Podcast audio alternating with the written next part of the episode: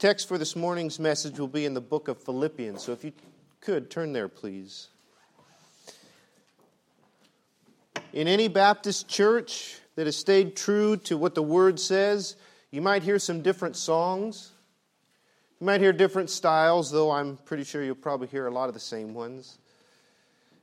Uh, you might have different speakers, but the message is going to be the same. It's going to focus around the same person. We sing a song called Tell Me the Old, Old Story, right? Or I, I Love to Tell the Story. We, we have songs like that that speak of the same thing that we say week after week after week. But it's something that never grows old. It's something that never loses its power in our hearts, and its focus is all about Jesus. See, we never get tired of talking about Jesus because he's that important. And so this morning, as we look to Philippians in chapter 2, we're going to have a message this morning titled, There's No One Like Jesus. Philippians chapter 2 and verse 5 is where we'll pick it up. Paul writing here to the church at Philippi, and he's giving them some instruction on how to treat one another. But right in the middle of it, we have this beautiful, wonderful passage. I'm sure you're familiar with it. I'm sure you've studied it at times, but this has just been in my heart. Verse 5, Philippians 2 5 says, Let this mind be in you, which was also in Christ Jesus, who, being in the form of God, thought it not robbery to be equal with God, but made himself of no reputation, and took upon him the form of a servant, and was made in the likeness of men. And being found in fashion as a man, he humbled himself, and became obedient unto death, even the death of the cross. Wherefore God also hath highly exalted him, and given him a name which is above every name, that at the name of Jesus every knee should bow of things in heaven and things in earth and things under the earth, and that every tongue should confess that Jesus Christ is Lord to the glory of the Father. Let's pray. Father, I thank you for your word. I thank you for this time that you've allowed us to gather around it. I pray that you would remove the distractions that might be in our minds and our hearts. Help us to set everything aside for these next few minutes, Lord, as we look to your word and consider your Son. I pray that you would take these truths deep into our heart, Lord, and if there is conviction for sin needed, Lord, I pray that you would do that. If there's those who do not know you as Savior, that you would open their eyes even this morning to the, the fact that they need a Savior, and that can be found in Christ. If some of these truths have grown dull in our heart, Lord, I pray that you would revive us and draw us closer to you. Whatever the need is, Lord, you do the work that I cannot do and that only you can do. I pray that you do that just now and help me to be faithful to your word and the truth. I thank you for all that you've done. In Jesus' precious name I pray, amen. So, mankind has, has done and can do some pretty amazing things. The things that our mind can come up with, the things that our hands can make, even that what our mouths can say. We can do some pretty amazing things. Look at the cars that we have built, the cars that we have designed. Um, I'm more partial to the 50s when it comes to car designs and the beautiful designs that were made, but you cannot um, un, um, underappreciate the electric cars of today or the things that we're able to do. It's, it's pretty amazing that man has designed and built these things. We've built rockets that go into outer space. We design those, we test those, and we've built those things. It's pretty amazing, actually. You have to be pretty brave, actually, to, to sit in one of those things and strap yourself to a huge bomb and let it shoot you out into the, to the atmosphere. But we've built those things, and people have pioneered those, those kind of things. We've made great advances in the medical industry that a doctor can open somebody up and sew a new valve into somebody's heart is pretty amazing. That there is a surgeon who can open up your head and poke around in your brain and fix things. That's pretty amazing. We, we have done and can do some amazing things. Not to mention the leaders that have taken their place in history. I think of Roosevelt during World War II and not just him, but all of those who um, went over and fought for our freedom against Hitler and against the, the threat that was there. And that's, that's true for all ages, men and women who have been brave and, and, and put their lives on the line, and leaders who have made crucial choices. There's some pretty important things that we've done. We've got some pretty famous names. Trump, he's, like him or hate him, you're going to recognize the name. Or Kennedy, or Ford, or Newton, whether it's Isaac or Fig, take your pick, but pretty famous names, right? Because men have done some pretty famous or um, noteworthy things. Yeah, man can be important. Man, women, we can be amazing. And you could read a book about them. You could write a book about them. You could even learn things from them. They have these books of quotes or self help books or whatever it is written by these, these men and women, and you can learn some things from them. I'm not taking anything away from that. But may I say this morning no one compares to Jesus. No one. No accomplishment. No amount of thinking. There's no one like Jesus. Jesus is amazing. He blows our human minds in what he does and who he is. And we need to be captivated by him. There's some people that could sit down and read a book on an interesting individual or a book of quotes and just be captivated by it.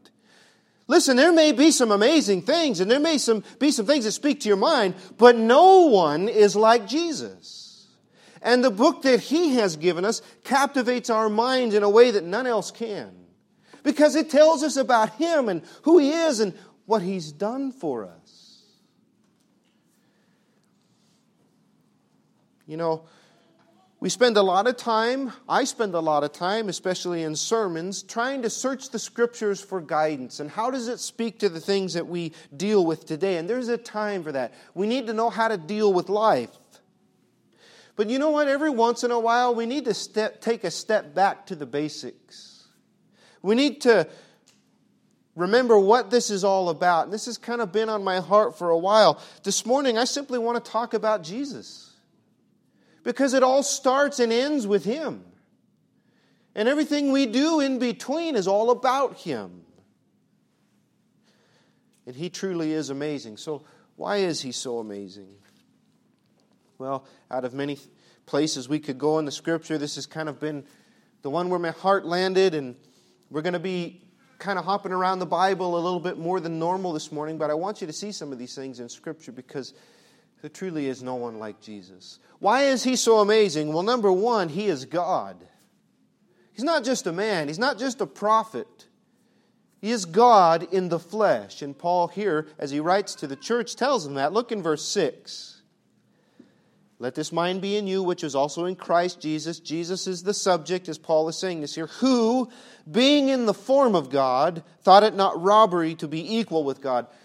That's a little out of the way we speak today. It's a little confusing maybe to some, but basically what Paul is saying here, he's the same as God. He didn't need to um, claim anything, he already had it. He didn't need to take it, he already had it. He is God.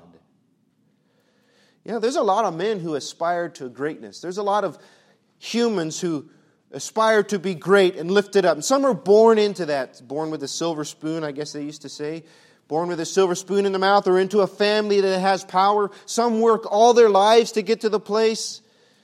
Jesus already had it eternally. He is the highest of the highest. He is the ancient of days. He is the Almighty. He is God. He already had the form, the very same essence as God. He didn't need to take it because he already had it. Jesus had this he is God from eternity. Now, the Bible's pretty clear about this, so let's look in a couple places. John chapter 1. You're familiar with this, you probably can quote it. Don't take it for granted that some of these might be familiar to us, that this might be a no duh thing in your mind. Well, yeah, Jesus is God, of course. This is under attack, and it has been under attack for many years. Some say he was an angel. Some say he was a great man. Some say he ceased to be God when he became man. None of that is true. The Bible is clear, John chapter 1. In the beginning was the Word. That is speaking of Christ. What beginning is he talking about? The beginning of time, the same in the beginning as Genesis 1 1. Before time ever started, before anything was, this Word existed. In the beginning was the Word, and the Word was with God, and the Word was God. The same was in the beginning with God, and all things were made by him, and without him was not anything made that was made. He's talking about the eternality of this word. This word has always existed in the same presence with God. In fact, he is God and is creator. Well, who is that word? Verse 14 The word was made flesh and dwelt among us, and we beheld his glory, the glory as of the only begotten of the Father, full of grace and truth. This is talking about Christ. Christ has always existed, always was with God, but yet there came a point in time where the Word became flesh and dwelt among us, and to see Him was to see the glory of the Father in human form. Hebrews chapter 1, go there. Hebrews chapter 1.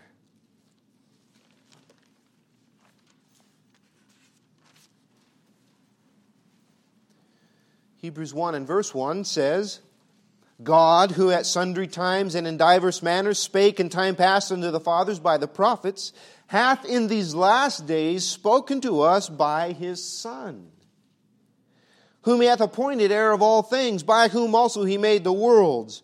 Verse 3 Who, speaking of the Son, being the brightness of his glory and the express image of his person. You see, to see Jesus is to see God. Jesus is the express image, the pressed out image of God. It is how we see and how we relate to God the Father through Christ the Son. God has spoken to him by us, and he is the image of his person. Not just a good man, not just a great prophet, but God in the flesh. That's why he could do the things that he did. Nobody else did the things that Jesus could do. Nobody else could speak with such authority that the demons instantly obeyed. Nobody could speak to a blind man and have new eyes created in his very head at that moment. Or new eardrums as he would speak to the deaf and the deaf would hear. Nobody else could do that. Only Christ could do that because he is God. God in a body. Jesus himself prays in John 17, he says to the Father, Glorify me with the glory which I had with thee before the world began. You don't, you don't say that unless it's true. Uh, God is very clear in the Old Testament. He says, My glory I will not give to another. But yet here Jesus says, Glorify me again with that same glory. He can say that because he is God. In John chapter 8, what does he say? Before Abraham was, I am. You don't say that unless you're God. You don't say that unless you have existed forever as He has, as the eternal Word. The more you think about that, that Jesus is God, Jesus is creator, Colossians says He is sustainer of all things, by Him all things consist. The more you think about that, the more amazing he becomes. He is God who has done all of that, who has said all that he said, all the works that he did. He's amazing. He's amazing because he is God. Now go back to Philippians. And that's, that's like the banner that you need to keep over everything you read about Jesus. He's God. Everything that he does, everything that happens to him. Jesus is God. Okay? Not only is he God, but I want you to notice what Paul says next. Jesus is amazing because he's God, and Jesus is amazing because he humbled himself. Look in verse 7, Philippians 2 and 7 who being, back in 6 says, who being in the form of God thought it not robbery to be equal with God, but made himself of no reputation and took upon him the form of a servant, and was made in the likeness of men. And being found in fashion as a man, he humbled himself. Paul states it no less than three times that this is something Christ did willingly. He made himself, he took upon himself, he humbled himself. Now, we can't see it in the English language. Some of you might know it if you've studied Greek, but those two words in the authorized version, at least, it says made himself, is one word in the Greek kenosis. And scholars call this, this phrase the great kenosis. You know what it means? When it says it made himself, he emptied himself. He emptied himself. He emptied himself to no reputation. You know, God, in coming here, God the Son, in coming here to this earth to be born of a virgin and to walk as a man like us, he set aside some of his privileges of deity. Do you know the angels forever have worshiped him, saying, Holy, holy, holy is the Lord God Almighty. We sang a song based off of that scripture. Forever and ever, in the very presence of God, the Father, the Son, and the Spirit, these angels have worshiped him. Yet at his birth, who worships him? some lowly servants, and a couple of Eastern wise men. Other than that, the world stayed silent. Is he not deserving of all praise? But yet he sets some of this aside. He empties himself and makes himself of no reputation. No blasphemy meant. But Jesus was a nobody from a nobody town. He wasn't born the king in the capital of the world. He was born the king of kings and lord of lords from the line of David, but he was born in Nazareth with nobody to recognize that.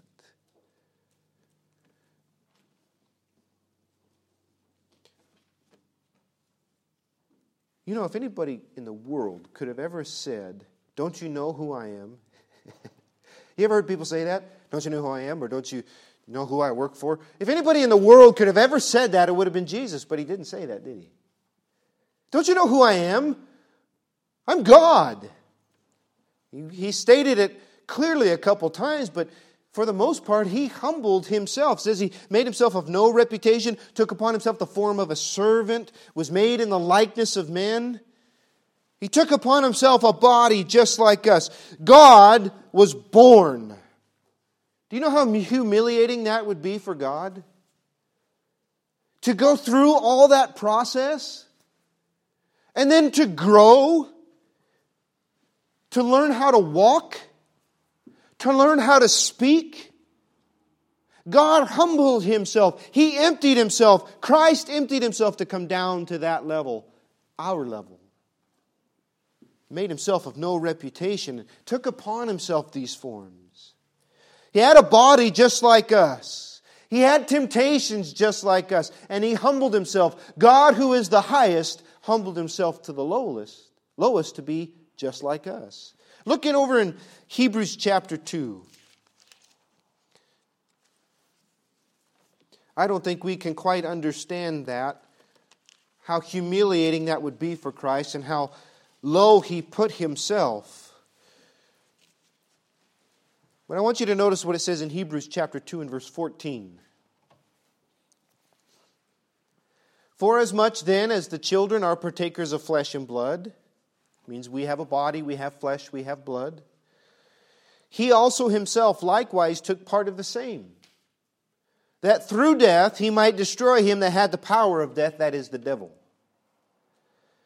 and deliver them who through fear of death were all their lifetime subject to bondage. For verily he took not on himself the nature of angels, but he took on him the seed of Abraham.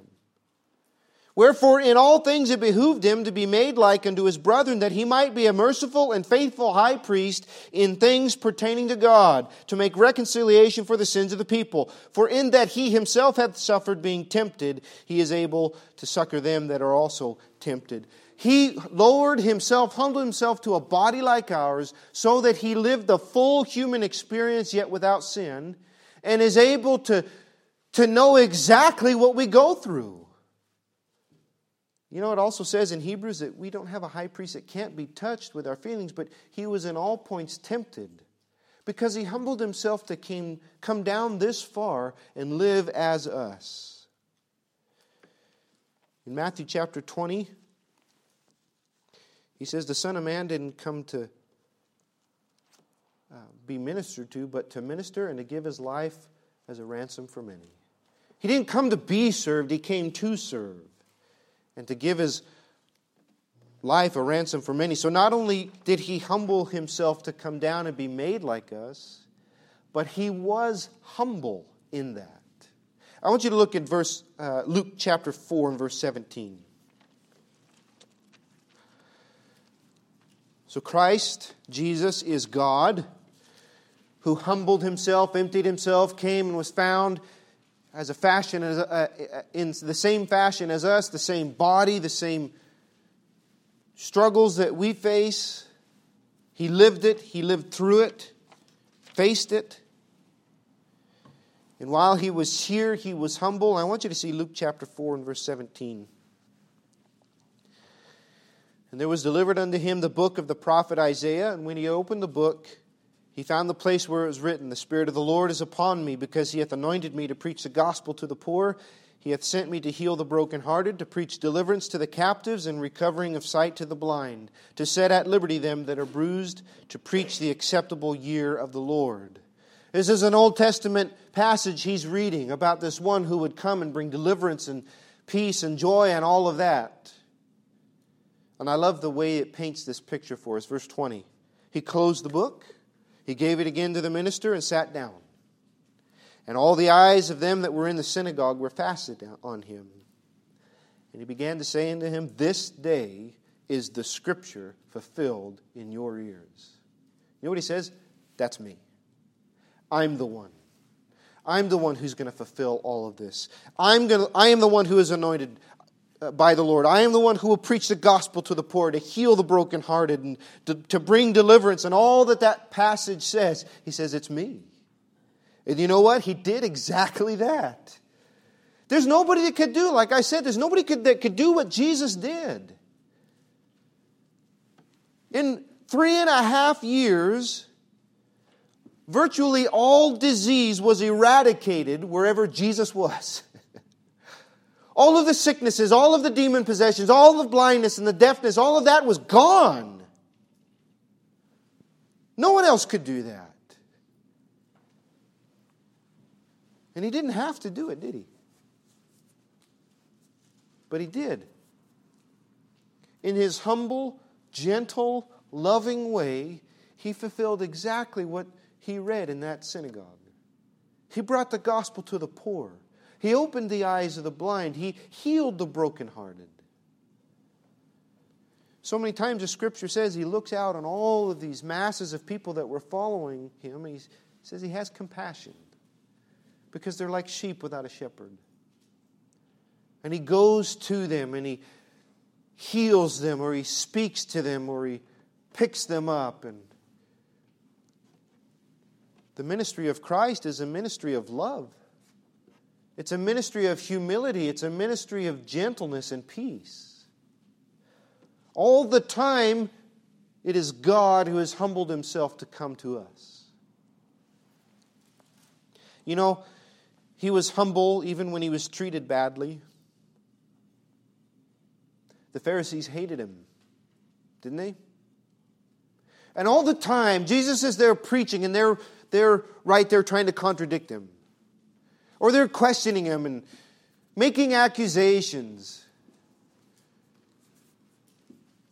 So sad. Yet each time Jesus responds in a gentle manner. There's a couple times he snaps. Once in the temple. He gets a whip and he's twice in the temple actually he did that. He gets a whip and he's throwing over tables and telling him, "Get out of my house," which he had full right to do. And then there's another time towards the end of his ministry when he tells the Pharisees, "You bunch of hypocrites. I'm right here and you won't believe in me." But for the most part, he's gentle, isn't he? Gentle in his return, even when they make accusations and they call him names.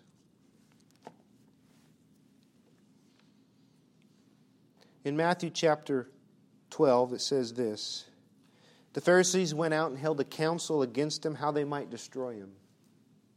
This gentle man who healed diseases, who, who caused the blind to see and the deaf to hear and the mute to speak, and who brought peace and joy to all that were around him. You know what the Pharisees want to do? They want to kill him.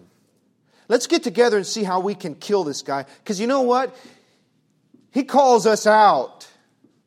He says that we're doing wrong. You know what? This is messing up our system. We need to kill him.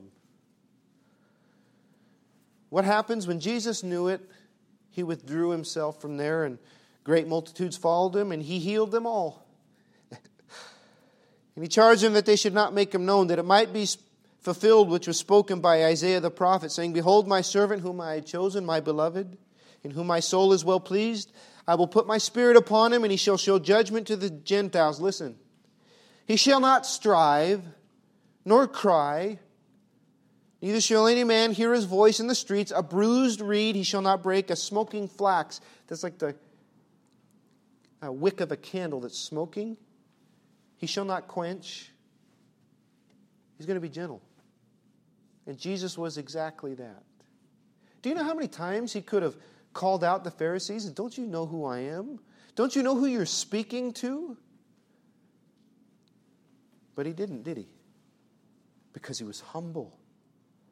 God, with us, allowed himself to be ridiculed and questioned all the while being gentle and loving.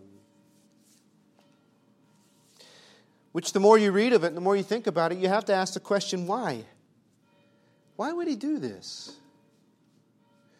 Jesus is God. He doesn't deserve to be treated that way.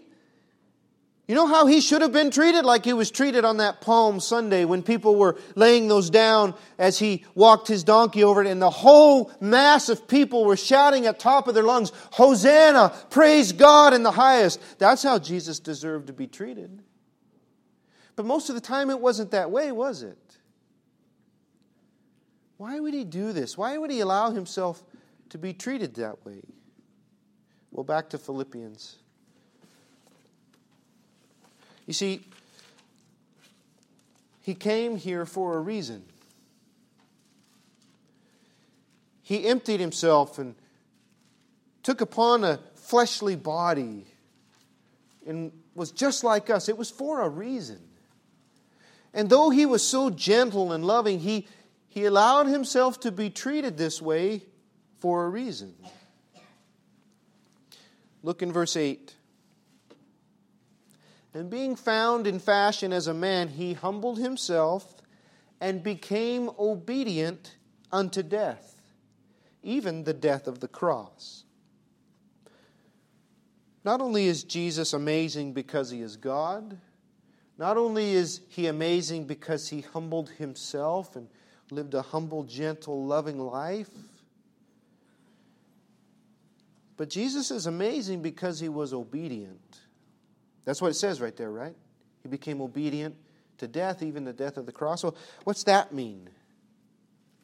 Well, first, it means he was perfect. Jesus was perfectly obedient to all the requirements of God. You see, he never sinned, ever. Never sinned. He never had one of those bad thoughts. He never slipped and said a curse word or a lie, or he never did the wrong thing. Even when he was an infant, you know how many times they cry? Oh, I'm so glad I'm past that stage. God bless those who are having kids. Because they're they cry. They cry sometimes for no reason, right? You're fed, you're changed, I just held you for an hour, you're fine. But yet they still cry. It was never like that with Jesus. He was perfect, perfect from his birth till the day of his death. He lived perfectly. Isaiah chapter 53 says, There's no sin found in him, no deceit in his mouth, no guile in his heart. And Jesus himself says, I, I didn't come to abolish the law, I came to fulfill the law. And he did exactly that. Jesus was obedient in every way where we fail. In fact, where we fail, he didn't fail. It says he was obedient unto death, even the death of the cross. Well, if you remember that verse I quoted from Matthew chapter 20 and verse 28, in fact, you know what? Let's turn there. I want you to see what it says in the last phrase. Jesus is God with us, God who humbled himself and lived a perfect life But I want you to see in Matthew 20, 28, what it says here. Even as the Son of Man came not to be ministered unto, but to minister. And what does it say? And to give his life a ransom for many. To give his life as the ransom for many. See, he lived a perfect life. He never sinned. He was perfectly obedient. Every way we fail, he did not fail. And he says he gives that life as a ransom for many. He was obedient not only to God's standards, but he was obedient to God's will for our salvation. Turn to 1 Timothy chapter 2. 1 Timothy chapter 2.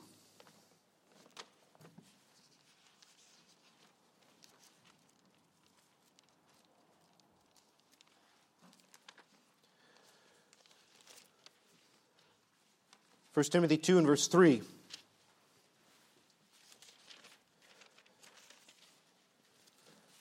Says this For this is good and acceptable in the sight of God our Savior, who will have all men to be saved and to come to the knowledge of the truth. For there is one God and one mediator between God and man, the man Christ Jesus, who gave himself a ransom for all to be testified in due time. What is the will of God? It is that all men will be saved. That's a good Bible word. I love that word saved because it talks about deliverance that comes from Him. It means to be ransomed. It means to be redeemed. And God wants all men to be saved. All of us. Not just male, He's talking about humanity. God wants all humanity to be saved. And if He wants all men to be saved, then that must mean all men need to be saved, right? There's a need that we have. The Bible is clear. It's clear from Genesis to Revelation. We have sinned. Jesus was perfectly obedient. We are not. Every child disobeys their parents. Every teenager does or says things they shouldn't do. Every young adult, every grown adult, every old person does or says things that we shouldn't do at some point, don't we? That's sin. Those evil thoughts or those lies or those bad words or those bad actions that we know we shouldn't do, we still do it anyway. That's sin. That is not being obedient, that's breaking the law of God. Just take the simple one. Thou shalt not bear false witness. Don't lie, God says, and yet we do. Maybe we think it's a white lie. Or maybe it's a big old whopping whale of a lie. Still a lie. It's still bearing false witness. We serve ourselves when we should serve Him. We sin. And beloved, the wages of sin is what? Death. Death is the payment. Death is the due for sin. That's a result of sin of going against God's law. It's not just a physical death, it's eternal death. Eternal separation from God in a very real place called hell. There's a lot of people that talk a lot of different things about hell. There's songs that call it a party place, and people are on the highway to it. People think it's an absence of feeling or going out of existence. Let me tell you, the scripture is clear. This is not a fun place. This is not a party, nor it is a reunion. It's lonely. It's dark. It is void of the presence of God, and it is a place of torment that never ends. We get the account of the rich man crying out, Please, just give me a drop of water to cool my tongue. And the answer is no. And you know what?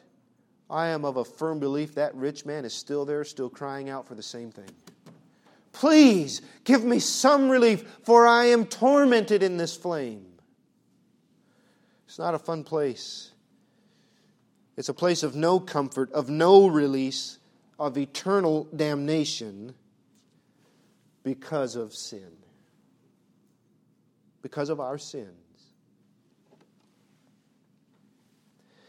Romans, the third chapter, tells us that no one is righteous, no one is good, no one seeks after God, and the whole world stands guilty before God, and all the mouths are stopped. There's nothing we can say because at some point we've sinned and we've known it and we've done it. We can't cover it. We can't innately stop. How many times did your mom tell you as a kid to stop something, yet you did it again, right? Well, if we could cover for our own sins, when some, somebody told you to stop, you'd stop. The problem is we're sinners. We have a sin nature and we keep doing that. Well, there is judgment for that. There is eternal death. There is eternal hell. But what I want you to know this morning is that God does not want that for you. What is good and acceptable in the sight of God our Savior? For all men to be saved from that. He wants all men, all women, every man, woman, and child to be saved, to be delivered. And He has provided the way. You see, we can't get to God on our own. He's too holy. We're too sinful. But what does it say? There is one God and one mediator between God and man, the man Christ Jesus. It is Christ who bridges the gap, who stands in between. It is Christ who has given his life, his perfectly obedient life, as the ransom for all. The amazing, wonderful, gentle, loving Jesus gave his perfect life so that we can be saved. Look back in chapter 1.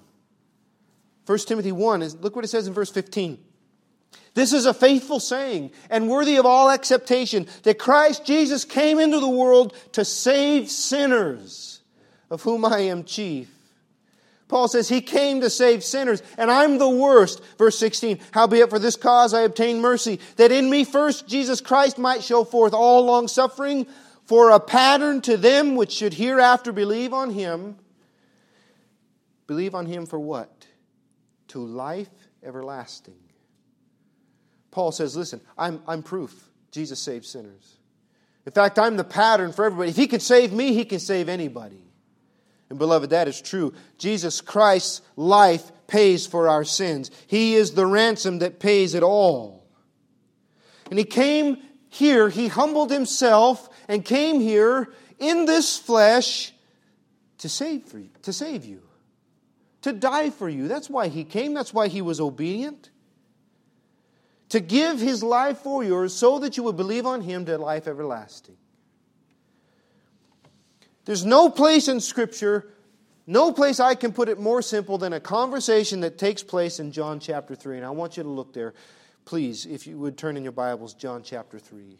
I want your eyes on this in your Bible because it's that important and it's that clear. I don't have time to walk through every word like I, I would want to, but the truth here is so clear and so life changing, I want you to see it. You know who this is? This is Nicodemus and Jesus. You know the, the circumstance behind it. It's at night. Nicodemus has probably heard some things, so he comes to Jesus under the cover of night. And the exchange that takes place is some of the most important words you could ever hear in your life.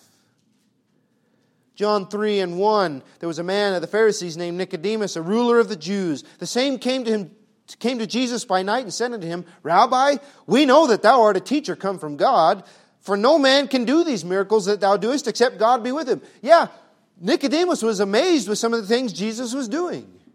Man, you're pretty amazing. Nobody else can do these things. Listen, you can read the scripture and you can be impressed with some of the things that Jesus does, the feeding of the 5,000 or the, the walking on the water. But, beloved, it's not just merely being impressed with him. There needs to be something more.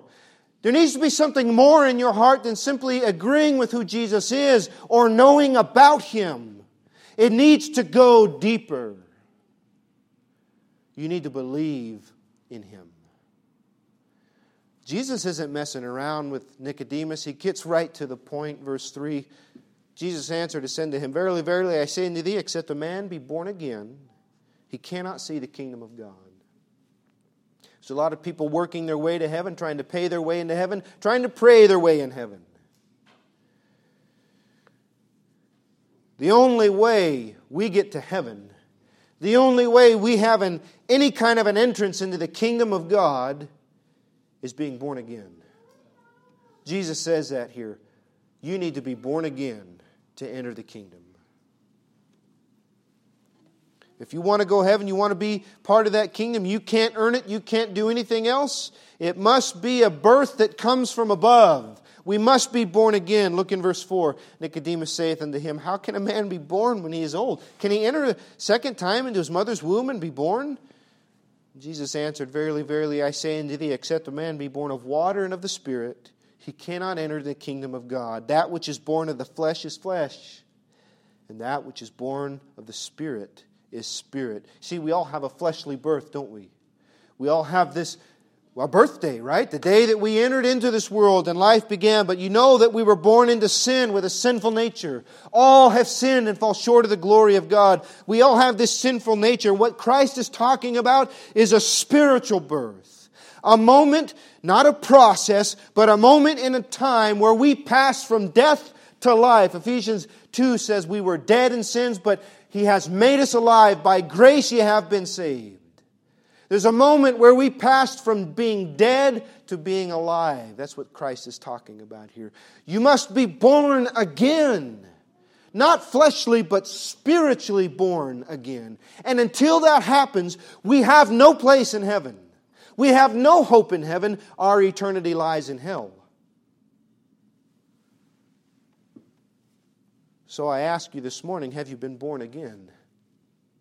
Has the Spirit of God done a work in you that only He can do? He's talking about something internal, something that is done by the Spirit. That which is born of the Spirit is Spirit. There's a, a moment that God does something in us. Verse 7 Marvel not that I said unto thee, Ye must be born again. The wind bloweth where it listeth, and thou hearest the sound thereof, but canst not tell whence it cometh and whither it goeth. So is everyone that is born of the Spirit. We feel the effects of the wind, but we can't see it, right? Listen, when the Lord began to convict me of my lost condition when I was just a young boy, I felt it.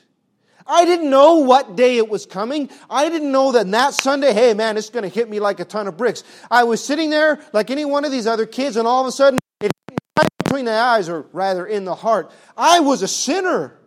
I needed to be saved. If I died right now, I'm going to hell forever because I'm a sinner. And I'm under God's judgment. But at the same time that the Spirit showed me my sin and pressed that on my heart, it showed me the one who was crucified on the cross for my sins. This is work of the Spirit that He does in you. Maybe right now you're feeling that conviction. It's not a good feeling, no. There's fear and there's maybe a little bit of anger and worry, but that is meant to bring you to the point where we confess our sins and we bow before the Savior.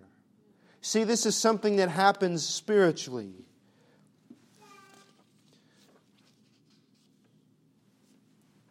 Nicodemus answered, how, how can these things be? How does that happen? How can these things be? Jesus answered and said to him, Art thou a master of Israel? Knowest not these things? Verily, verily, I say unto thee, we speak what we do know and testify what we have seen, and ye receive not our witness. I have told you earthly things, and ye believe not. How shall you believe if I tell you of heavenly things? No man that ascended up to heaven, but he that came down from heaven, even the Son of Man which is in heaven. Jesus is saying, listen, this is spiritual, this is heavenly. I'm telling you this straight from the source. Verse 14. Verse 14 As Moses lifted up the serpent in the wilderness, even so must the Son of Man be lifted up, that whosoever believeth in him should not perish, but have eternal life. For God so loved the world that he gave his only begotten Son, that whosoever believeth in him should not perish, but have everlasting life. It's belief. How are we saved? How does the Spirit cause us to be born again?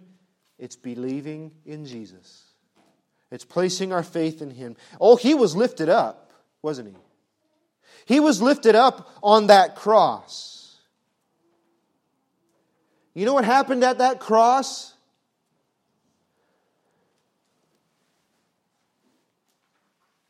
He was crucified for your sin.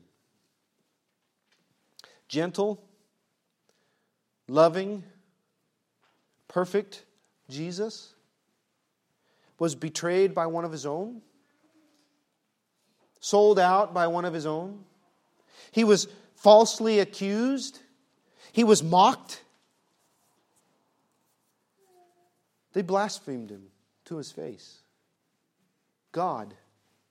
God, who humbled himself to come down here for a reason of being obedient in every way so that he could give his perfect life as the sacrifice of sins. You know what people did to him? They made fun of him. Hail, King of the Jews! To the face of God. They slapped him in the face. They spit in his face. They beat him. They whipped him. They hit him with a whip until his back was torn open and bleeding. They took his hands, they stretched him out, and they drove nails through it. Nails through his feet. And they hung him on the cross and left him to hang there until he died. For six hours, he hung there, suspended between heaven and earth. Yes, the Son of Man was lifted up. Not in praise, but in death. And you know what he was doing? Bearing the wrath of God for our sin and shedding his blood so that we might be saved. The mediator between God and men, the man Christ Jesus, the one who was lifted up and hung on that cross as he gave his precious blood to take away your sins. You see, his perfect, sinless blood was shed so that you, you, I want you to know that this morning, so that you can be forgiven of all of your sins. Think back to all that you've ever done, all that you've ever said, all those bad thoughts that we've had. We all do. We all stand as sinners. But that blood of Christ was shed for you so those can be cleansed away. So that you can be born again into a new creation with eternal life if you believe if you place your faith and your trust in Him. Do you believe that this morning? Do you believe that Jesus went to that cross for you, that He hung there for you? Have you placed your faith in Him? Can you claim verse 16 as your own? Don't ever, ever get tired of hearing that verse. Let it be precious to you as the first day you heard it. For God so loved the world, he gave his only begotten Son, that whosoever believeth in him should not perish, but have everlasting life. Is that your truth this morning? It's mine. I know that God sent his Son because he loved me and I have believed in him. I believe that Jesus went to the cross for my sin. I believe that he paid for my sin. I've asked forgiveness, and I believe his blood has cleansed me, and I am saved because of him. That is my faith. Is that yours this morning? Have you believed in that way? Oh, I pray you have. I pray that there's been a point in your life that you have been convicted that you're a sinner and that you need a Savior. And have you seen and have you understood that Jesus died for you? And have you, have you asked Him to forgive you and trust that He paid for your sins? Have you asked Him to save you? Listen, I can't give you, nor will I give you any specific words to pray. That's between you and God. And the Bible just talks about us placing our trust in Him. That's it.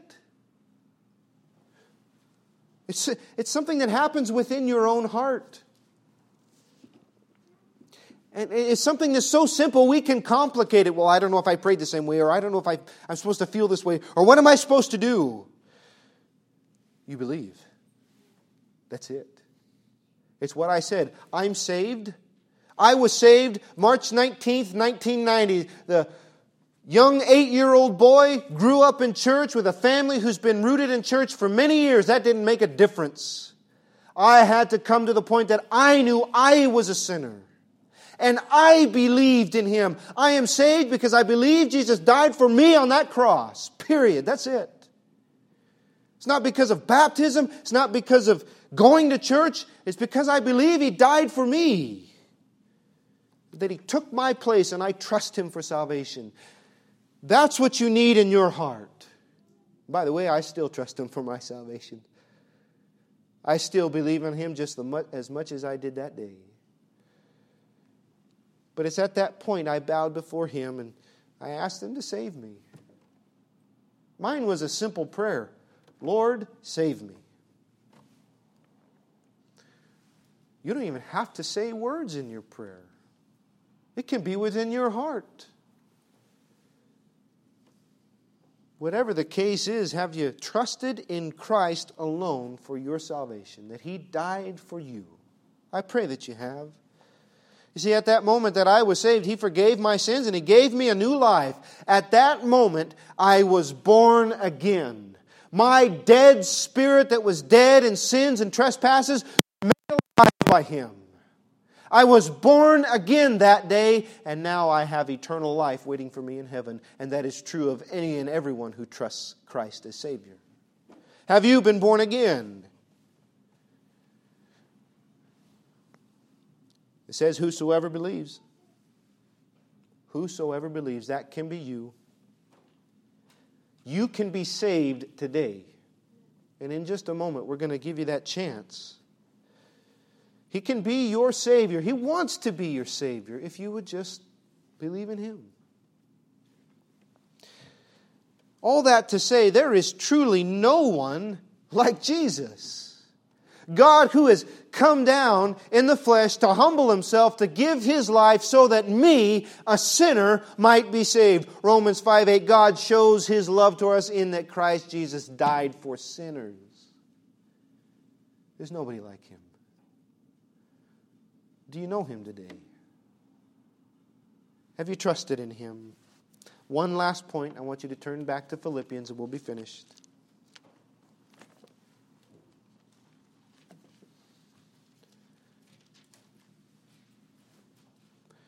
Not only is Jesus amazing because he is God, he's amazing because he humbled himself, he's amazing because he became obedient to death, even the death of the cross. But Jesus is truly amazing because he is Lord and Savior. Philippians 2 and verse 9. Wherefore God also hath highly exalted him, and given him a name which is above every name, that at the name of Jesus every knee should bow of things in heaven and things in earth and things under the earth, and that every tongue should confess that Jesus Christ is Lord to the glory of the Father. There is no other name that is higher than the name of Jesus. There is no other name by which we must be saved, and no other name to which we must bow and confess as Lord of our lives. See, not only is He Savior, He is Lord, He is King, He is our Master. We serve Him. You see, he is very much alive and seated at the right hand of God, the victor over sin and death, and he calls us to follow him. The church is the called out assembly, is it not? The ones who follow the call of Jesus. And we are His body. And our Lord and Savior has called us to be baptized by His church, to join that church in proclaiming Him, proclaiming His salvation, and teaching and reaching others in the community teaching others what he taught and looking forward to the day that we'll be with him again. There's nothing like that call either. That I am a sinner who is saved and now I get to be entrusted with His truth. Now I get the privilege of going, going and telling others about Him. We get the responsibility of seeing people saved and their lives changed. I get to live as a Christian like Him, Him working in me, Him living through me. So His amazingness can be seen in me. What a call. What a call. The question is do we? Have we bowed before Him? Not only as Savior, but as Lord of our life, and we committed to serving Him? You know, some reject all of this. You got to know that. Some reject all of this. I don't need a Savior, I'm fine. I don't need this church stuff. Well, it seems to be a pretty big deal to him, doesn't it?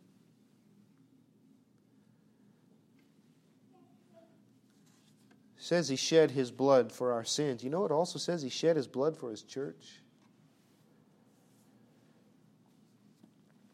And there will come a day when all will bow and all will confess. Every knee is going to bow. Every knee is going to confess. But then it will be too late to be saved when that happens. It will be too late to be in the right place. The time for salvation is right now. The time for yielding ourselves to Him as our Lord and Master is right now. And so, what I'm simply doing is asking you to consider these things. There's no one like Christ. There's no one who even comes close. He's God who is our Savior and who is our Lord and our Master. And it's one thing to know it and, and, agree with it in our head, but has our heart been given to Him? Is our heart following Him? Is our heart filled and uh, uh, captivated by these things? There's nobody else like Christ. I want to tell everybody I know because there's nobody like Him. Nobody who can save like He does. Nobody who can guide and lead like He does. No one greater. Would you consider these things this morning? If you're not saved, if you don't have that assurance that your eyes will close in death and you will open them in the presence of Christ because of His blood that has cleansed you, in that moment you trusted in Him, if you're not saved, He can save you right now.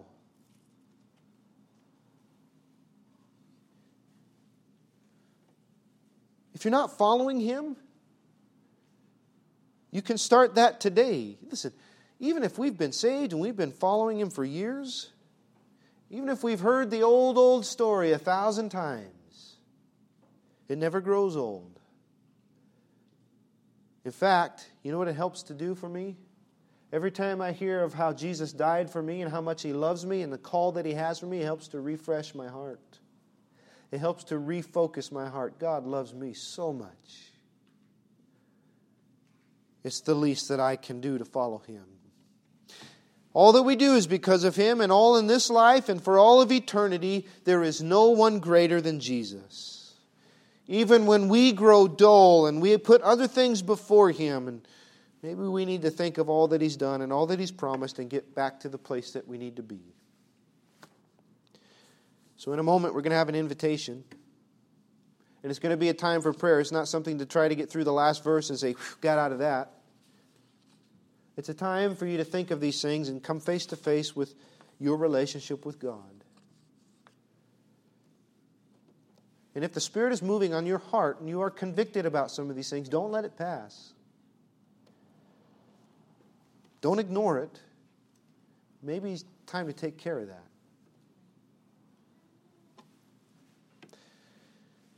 There's no one like him. He's worthy of all of our praise because he is God who humbled himself to give his life to save us and to be our Lord and Savior for eternity. There's no one like Jesus. Let's bow our heads. Father, I ask now that you would take these words. I pray they've been glorifying to you and to your Son. Take these words to our hearts, Lord, as we move toward an invitation that if there's someone here who does not know you in sin, that you would convict them of their sin and their eternity, and that they would turn to Christ and place their faith in Him before it's eternally too late. Lord, for those of us that know Jesus as Savior, Lord, that we would continually follow Him and follow His call to be in the right place and in the right mind and allow you to live and work through us, Lord. Help us wherever we need help, Lord. I pray that your Spirit would move just now as only you can do. I ask all this in the name of Jesus. Amen.